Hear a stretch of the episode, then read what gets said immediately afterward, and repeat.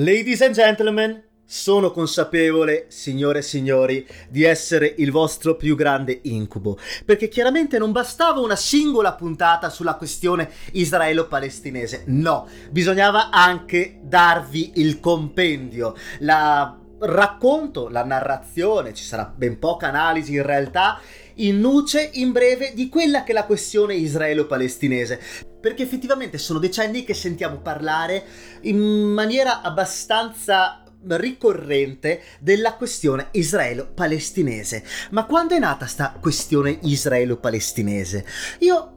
qui in qualche minuto, in qualche decina di minuti cercherò di farvi un breve riassuntino. E mh, mm, questo riassuntino parte da fine 800. Siamo nel 1880 e c'è un austriaco chiamato Theodor Elz che eh, decide di fondare un'organizzazione chiamata Organizzazione Sionista Internazionale. Theodor Elz era austriaco di religione ebraica e mh, mm, in quegli anni eh, sviluppò per l'appunto questa necessità necessità di eh, garantire agli ebrei un territorio statale slash nazionale. Infatti, eh, per coloro che, che ascoltano il, um, il, podcast Cronaca della pianeta Terra, ogni tanto è capitata qualche, diciamo, qualche accenno, qualche racconto sulla nascita dei nazionalismi, che nacquero per l'appunto in Europa a seguito chiaramente dell'affermazione della rivoluzione francese e degli ideali della rivoluzione francese,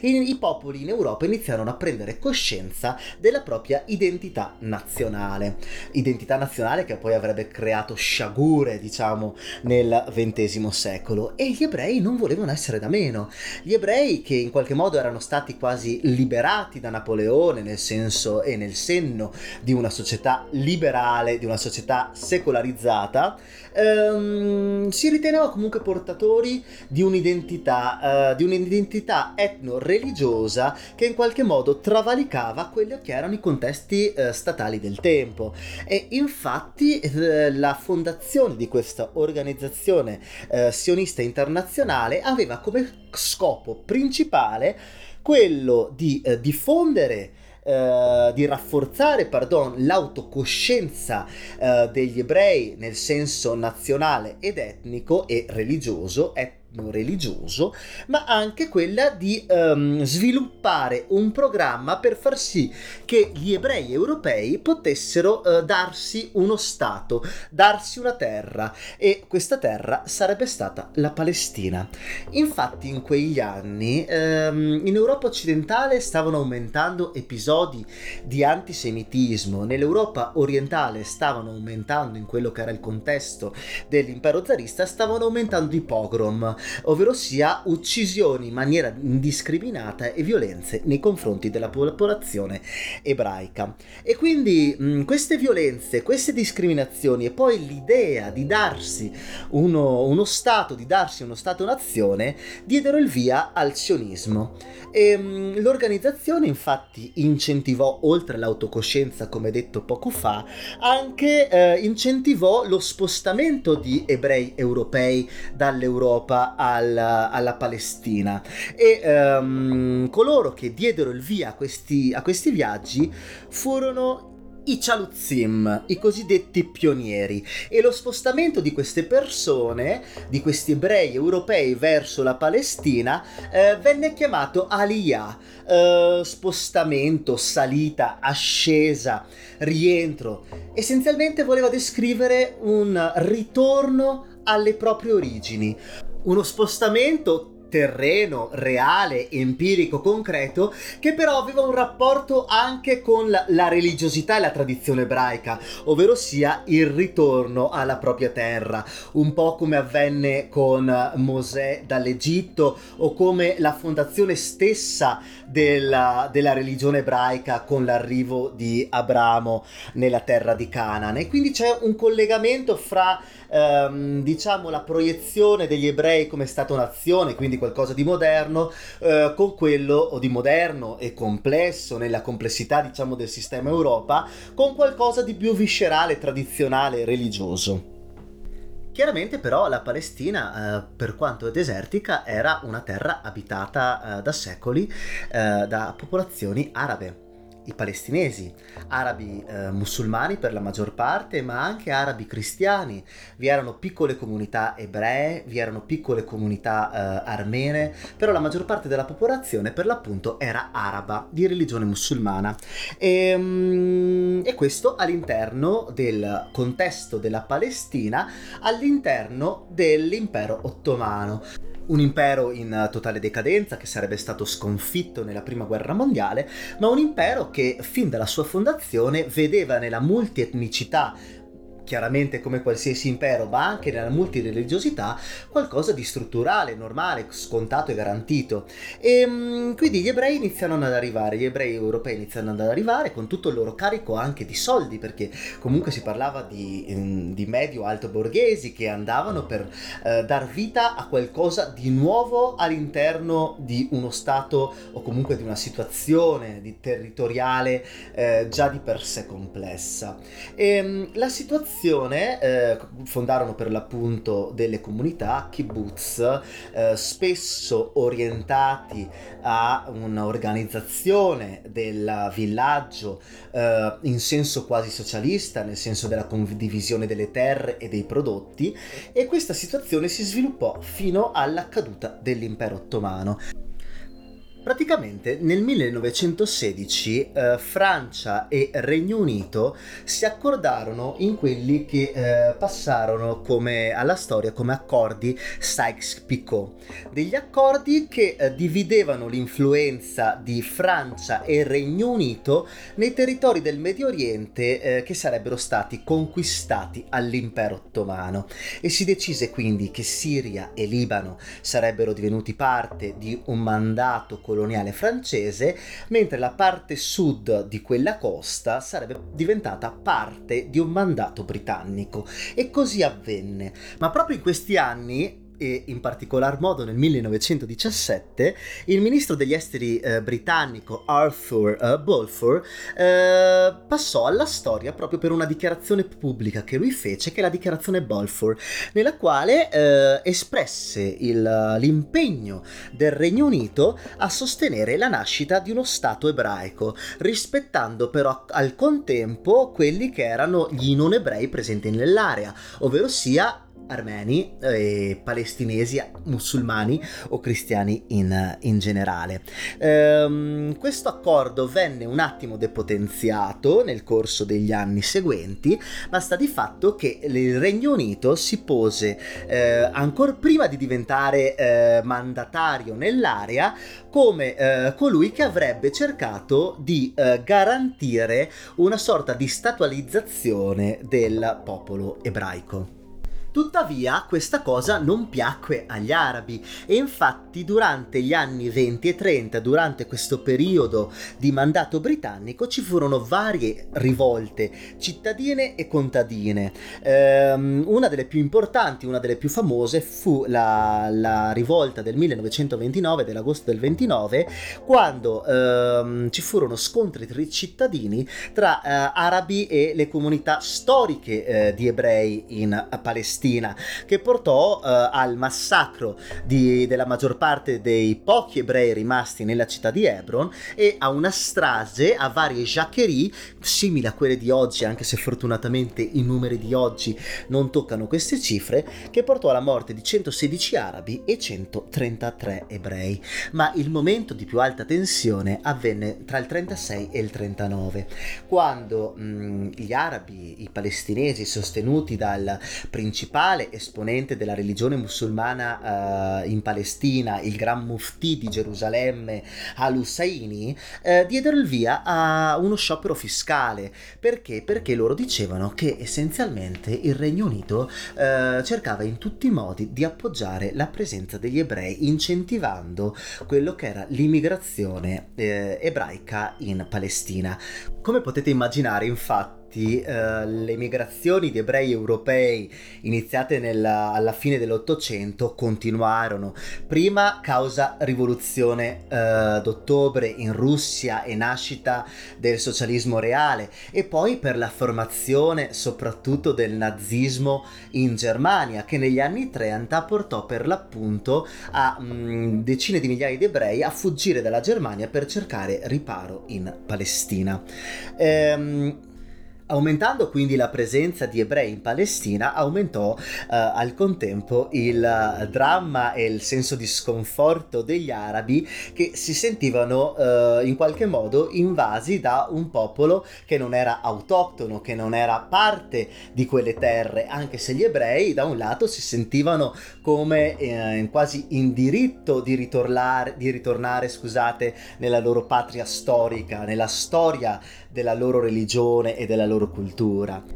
Come detto quindi partì uno sciopero fiscale che mh, mm, aumentava chiaramente anche il malcontento da parte dei britannici che controllavano l'area. E quindi ehm, i britannici diedero il via a una commissione chiamata Commissione Peel ehm, che cercava eh, Peel, non Peel prodotto interno lordo ma Peel come il cognome di colui a capo della commissione ehm, che cercava di delineare in qualche modo una nuova struttura per organizzare degli stati stati all'interno del mandato britannico di Palestina e la commissione Peel uscì con un'idea. Bisogna creare due stati, eh, uno stato ebraico e uno stato arabo-palestinese. Ehm, come fare con le persone che vivono eh, in città mistolingue o comunque in zone in cui non c'è una conformazione, una divisione netta fra le due etnie? Beh, semplicemente spostiamo la gente. Hanno preso infatti ad esempio quello che avvenne, una tragedia storico-culturale,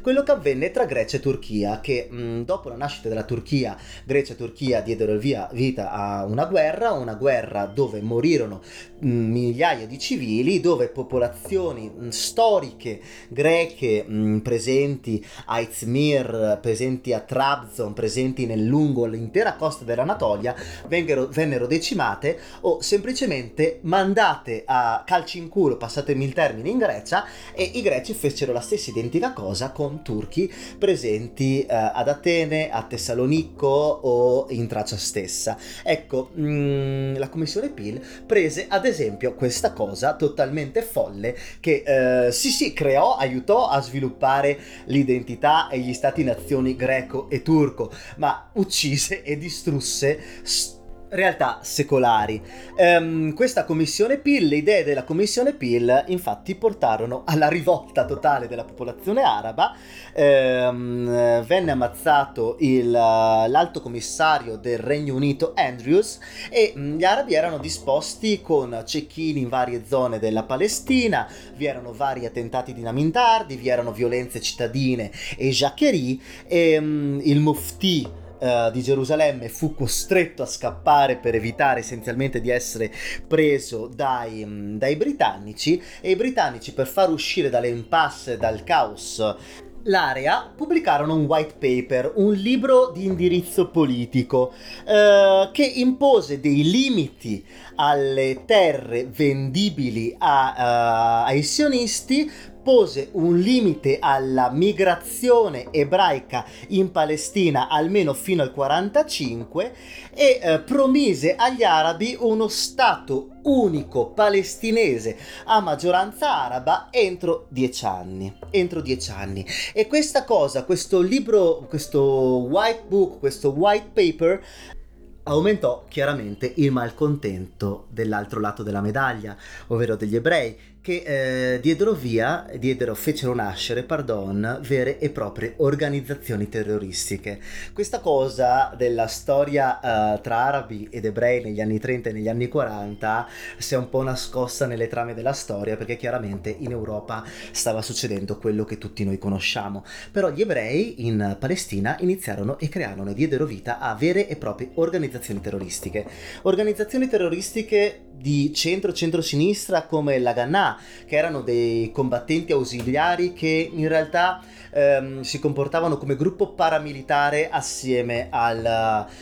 ai colonizzatori o comunque ai gestori britannici, e mentre vi erano veri e propri, diciamo, organizzazioni terroristiche come la banda Stern, ehm, che erano un'organizzazione di estrema destra, che cercò anche paradossalmente un dialogo con uh, Berlino, ehm, erano totalmente anti-ebraici e avevano uh, come unico obiettivo quello di fondare uno Stato monoetnico, mononazionale, ovvero sia uno Stato ebraico dallo 0 al 100.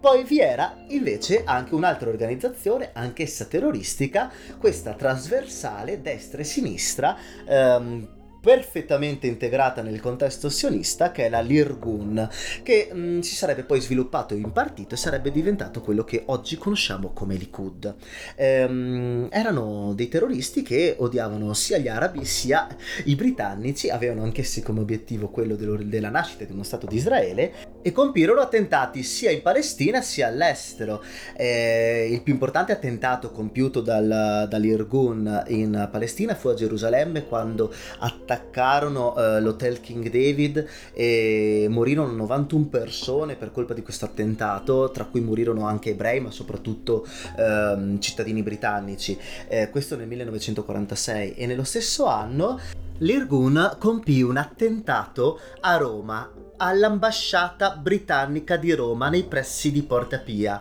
Eh, non ci furono morti, ci furono alcuni feriti, però l'opinione pubblica internazionale venne estremamente colpita dalla cosa perché gli ebrei fecero esplodere, l'organizzazione Irgun fece esplodere l'ambasciata britannica di Roma. E, e quindi questa era la situazione, una situazione di caos e di opposti antagonismi, eh, rispetto ai quali i britannici ormai non ne potevano più. E infatti nel 1947 eh, il Regno Unito annunciò eh, la propria volontà di disimpegno dalla, dal mandato di Palestina e quindi eh, la palla passò all'ONU. E cosa fece l'ONU? L'ONU creò una, mm, un, diciamo, una, un circolo interno fra vari stati eh, che avrebbero dovuto decidere come sviluppare la situazione statale nell'area e eh, si optò per l'appunto per la creazione di due stati, uno a maggioranza ebraica, l'altro a maggioranza eh, arabo arabo-palestinese,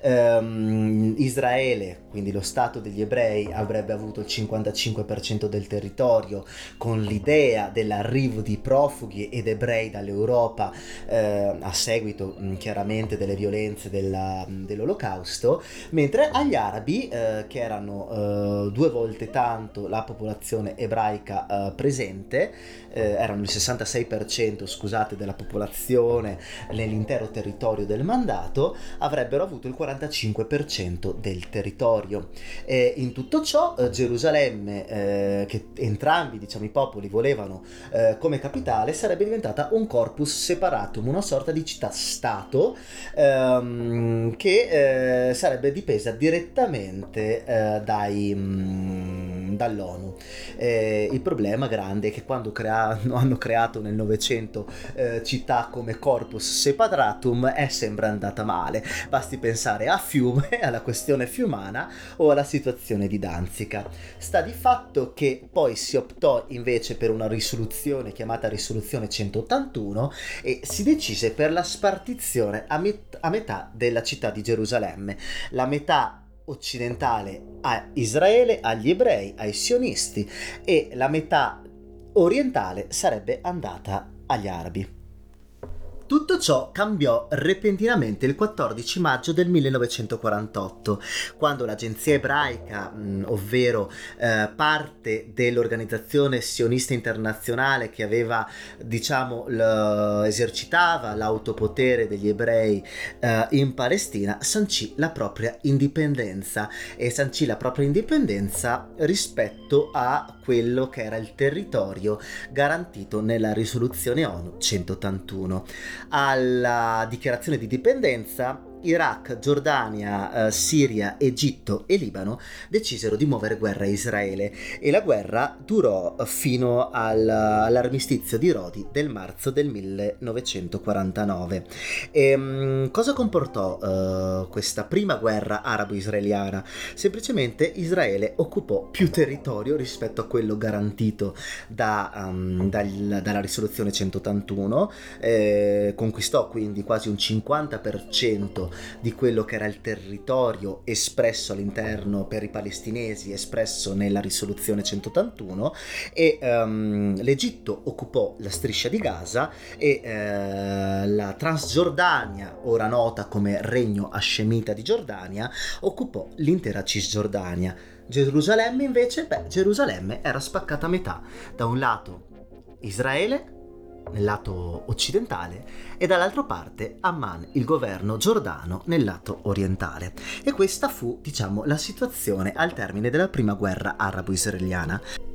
Alcuni anni dopo, nel 1956, ci fu quella che è eh, riconosciuta come la seconda guerra arabo-israeliana. Eh, in realtà è una guerra tra Israele, Francia, Regno Unito ed Egitto. Cosa successe? Fondamentalmente eh, il presidente egiziano Nasser, una delle principali figure dei paesi non allineati, decise di nazionalizzare il canale di Suez e questa cosa non piacque ai tre paesi che vi ho detto prima. Perché? Perché essenzialmente il canale di Suez era, come tutt'oggi, uno dei principali snodi del commercio internazionale e quindi Francia, Regno Unito e Israele decisero di occuparlo. E, um, le tensioni in realtà fra Israele ed Egitto continuarono dopo la prima guerra arabo-israeliana, ci furono schermaglie continue, però questa situazione fece saltare totalmente il banco e quindi l'Egitto si trovò a fare guerra contro quei tre stati eh, per riprendersi il controllo del canale di Suez. La cosa tornò diciamo nei ranghi perché? Perché Unione Sovietica e Stati Uniti per la prima e ultima volta dopo la seconda guerra mondiale si trovarono d'accordo nel uh, garantire all'Egitto la titolarità del canale di Suez e arrivarono persino a minacciare un intervento atomico. Possiamo dire tranquillamente che anche questa minaccia è stata uh, un ottimo deterrente per, uh, per, porre fine a questa seconda guerra arabo-israeliana. Undici anni dopo ci fu la terza guerra arabo-israeliana, una guerra nota ai più come guerra dei sei giorni. Ehm, fu una guerra che iniziò Israele in questo caso e venne considerata come un attacco preventivo eh, nei confronti di Siria, Egitto e Giordania. Una guerra per l'appunto durata pochissimo che permise a Israele la conquista di tutta la Cisgiordania, la West Bank, di tutto il, Sina, di tutto il Sinai, delle alture del Golan Golan al confine con, um, con, il Libano e la Siria e della striscia di Gaza, oltre chiaramente a tutta Gerusalemme e l'entroterra. Finita la guerra di sei giorni, eh, Israele fuoriuscì dalla Cisgiordania e, um, e, da Gaza, però mantenne l'occupazione diretta sulla città di, Israele, di Gerusalemme e sul territorio circostante alla, uh, alla città. Ultima guerra arabo-israeliana fu la guerra dello Yom Kippur, una guerra eh, nell'ottobre del 73 tra eh, Egitto e Siria da un lato e Israele dall'altro. I due paesi arabi infatti decisero di attaccare Israele, l'uno dalle alture del Golane, l'altro dal canale di Suez e dal Sinai, durante una festività ebraica e infatti eh, Israele venne eh, preso alla sprovvista e mh, mm, le truppe arabe avanzarono in territorio israeliano ma il, l'esercito israeliano contrattaccò attaccò e la situazione fu essenzialmente di una parità che nel mondo eh, arabo venne vista però come um, un, un, successo la, vista la prima volta, uh, vista che è stata la prima volta che eh, un, degli eserciti arabi eh, erano riusciti in qualche modo a contrastare eh, il forte esercito israeliano. Tuttavia mh, mm, questa guerra poi causò anche la famosa crisi petrolifera del 73 perché i paesi arabi decisero in maniera unilaterale di aumentare il prezzo del petrolio per sostenere gli sforzi bellici di Siria ed Egitto. Però ehm, è proprio in, dopo questa guerra che eh, Israele riuscì anche grazie al, um, all'appoggio americano a uh, intavolare delle trattative di pace e di riconoscimento con alcuni dei suoi vicini. Basti pensare che nel 78 ci furono gli accordi di Camp David eh, che eh, fecero tornare eh, il Sinai all'Egitto e al contempo eh, l'Egitto 1948 con Anwar Sedat eh, riconobbe eh, lo Stato di Israele. Eh, L'Egitto per questo riconoscimento venne cacciato dalla, dalla Lega Araba. E, mh, durante gli anni 80 poi Israele continuò comunque dei rapporti belligeranti nei confronti di eh, Siria e Libano e, mh, e, fu proprio durante gli anni 80 che da un lato Israele eh, incentivò con forza lo sviluppo di insediamenti coloniali in uh, Gaza e in Cisgiordania e eh, dall'altro lato uh, l'Organizzazione per la Liberazione della Palestina eh, diede il via alla prima intifada, alla prima rivolta della popolazione palestinese contro lo Stato ebraico, contro l'occupatore, eh, l'occupatore ebraico. Eh, negli anni 90 la situazione eh, si tranquillizzò da un lato, nel senso che Israele e Giordania si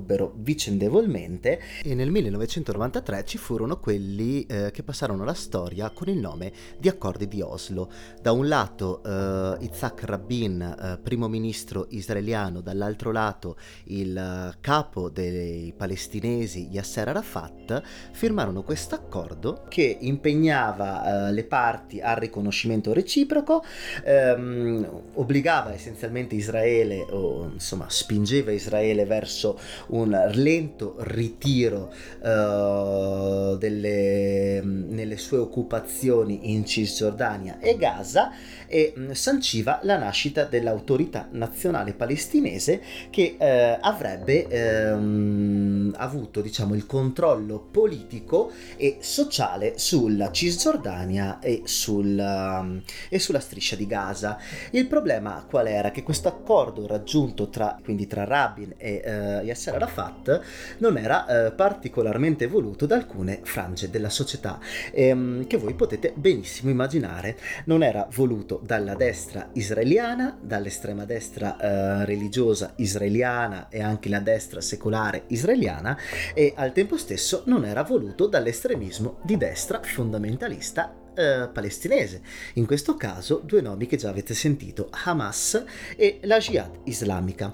Ehm, questa situazione di alterità di scontro interno alle due fazioni eh, portò anche all'omicidio di Itzhak Rabin, che eh, venne ucciso da un, da un, estremista di destra israeliano eh, perché troppo accondiscendente nei confronti del, del mondo arabo. E, ehm, e dopo gli accordi di Oslo, paradossalmente, la situazione divenne peggiore rispetto a prima. Ehm, vi furono varie violenze da parte di ambo parti. Scusate il gioco di parole. Ehm, ricordo tra le tante il massacro di Hebron in cui un estremista ebraico entrò in una moschea e sparò sopra la popolazione ehm, che stava precando all'interno della moschea o vari attentati suicidi di Hamas nell'intero eh, territorio israeliano. E in tutto ciò i coloni, gli insediamenti ebraici in Cisgiordania continuavano ad aumentare. E fu nei primi cinque anni degli anni 2000 di inizio secolo ehm, che ci fu per l'appunto la seconda intifada un nuovo scontro fra popolazione palestinese e eh, Stato di Israele ehm, che però eh, fu molto più pesante e pesante rispetto alla prima intifada ehm, con kamikaze di Hamas all'opera morti tra civili in ambo parti e eh, un'operazione militare vera e propria propria di Sharon in Cisgiordania, del governo Sharon in Cisgiordania e fu proprio nel, durante la seconda intifada che il governo di Tel Aviv eh, decise per la creazione di un muro di separazione fra la Cisgiordania e lo Stato di Israele. Eh, alla conclusione della, mm, della seconda intifada eh, lo Stato di Israele decise di abbandonare eh, Gaza, di abbandonare l'occupazione di Gaza, eh, obbligò eh, i propri coloni all'abbandono degli insediamenti ebraici. Ehm, questa venne vista come una possibile, diciamo, strada, nuova apertura di pacificazione, ma eh, come raccontato nella puntata numero 18 del podcast, ecco, ehm, vinse Hamas le elezioni e a Gaza. E quindi Fatah si trovò a controllare eh, solamente la Cisgiordania, Fatah, eh, ovvero sia i moderati di centrosinistra, eh, da quel momento hanno deciso di non fare più elezioni per paura di perdere il controllo di, della Cisgiordania, mentre eh, Hamas eh, esercita per l'appunto dal, um, dal 25 gennaio del 2006 il totale controllo sulla striscia di Gaza ehm, e ha persino espulso uh, Fatah Um, come ha reagito Israele alla vittoria di Hamas, che considera come organizzazione terroristica perché vicina uh, da un lato all'Iran e dall'altro lato a Hezbollah, che è un'organizzazione paramilitare um, siriana presente anche in Libano? ecco, ha deciso di eh, compiere e portare avanti un blocco navale e terrestre e aereo nei confronti della striscia di Gaza e della popolazione di Gaza, ehm, che eh, come già detto eh, è una, Gaza è una piccola striscia di terra nella quale eh, vi sono 2 milioni e mezzo di persone, la metà eh, autoctoni e la metà profughi dalla Palestina. Ehm, come ampiamente detto già nel podcast regolare, chiamiamolo così, eh, le destre sono sempre più forti nel contesto sia israeliano sia palestinese. E, ehm, al momento Israele sembra non voler minimamente rinunciare a quello che, è, eh, la, quello che è la sua politica degli insediamenti e delle colonie in Cisgiordania. Vi sono in tutto quasi mezzo milione di ebrei tra Gerusalemme Est e, e Cisgiordania ehm, dati 2011 questi. E nel 2014 eh, ci fu l'ultimo episodio di guerra diretta fra Hamas e Israele prima degli eventi di giorni scorsi, una guerra dove Israele intervenne militarmente via terra su, su Gaza, eh, fu una guerra che durò quasi, quasi due mesi e portò alla morte da un lato di 2000 persone e dall'altro lato di 69 tanto per ribadire diciamo, le sproporzioni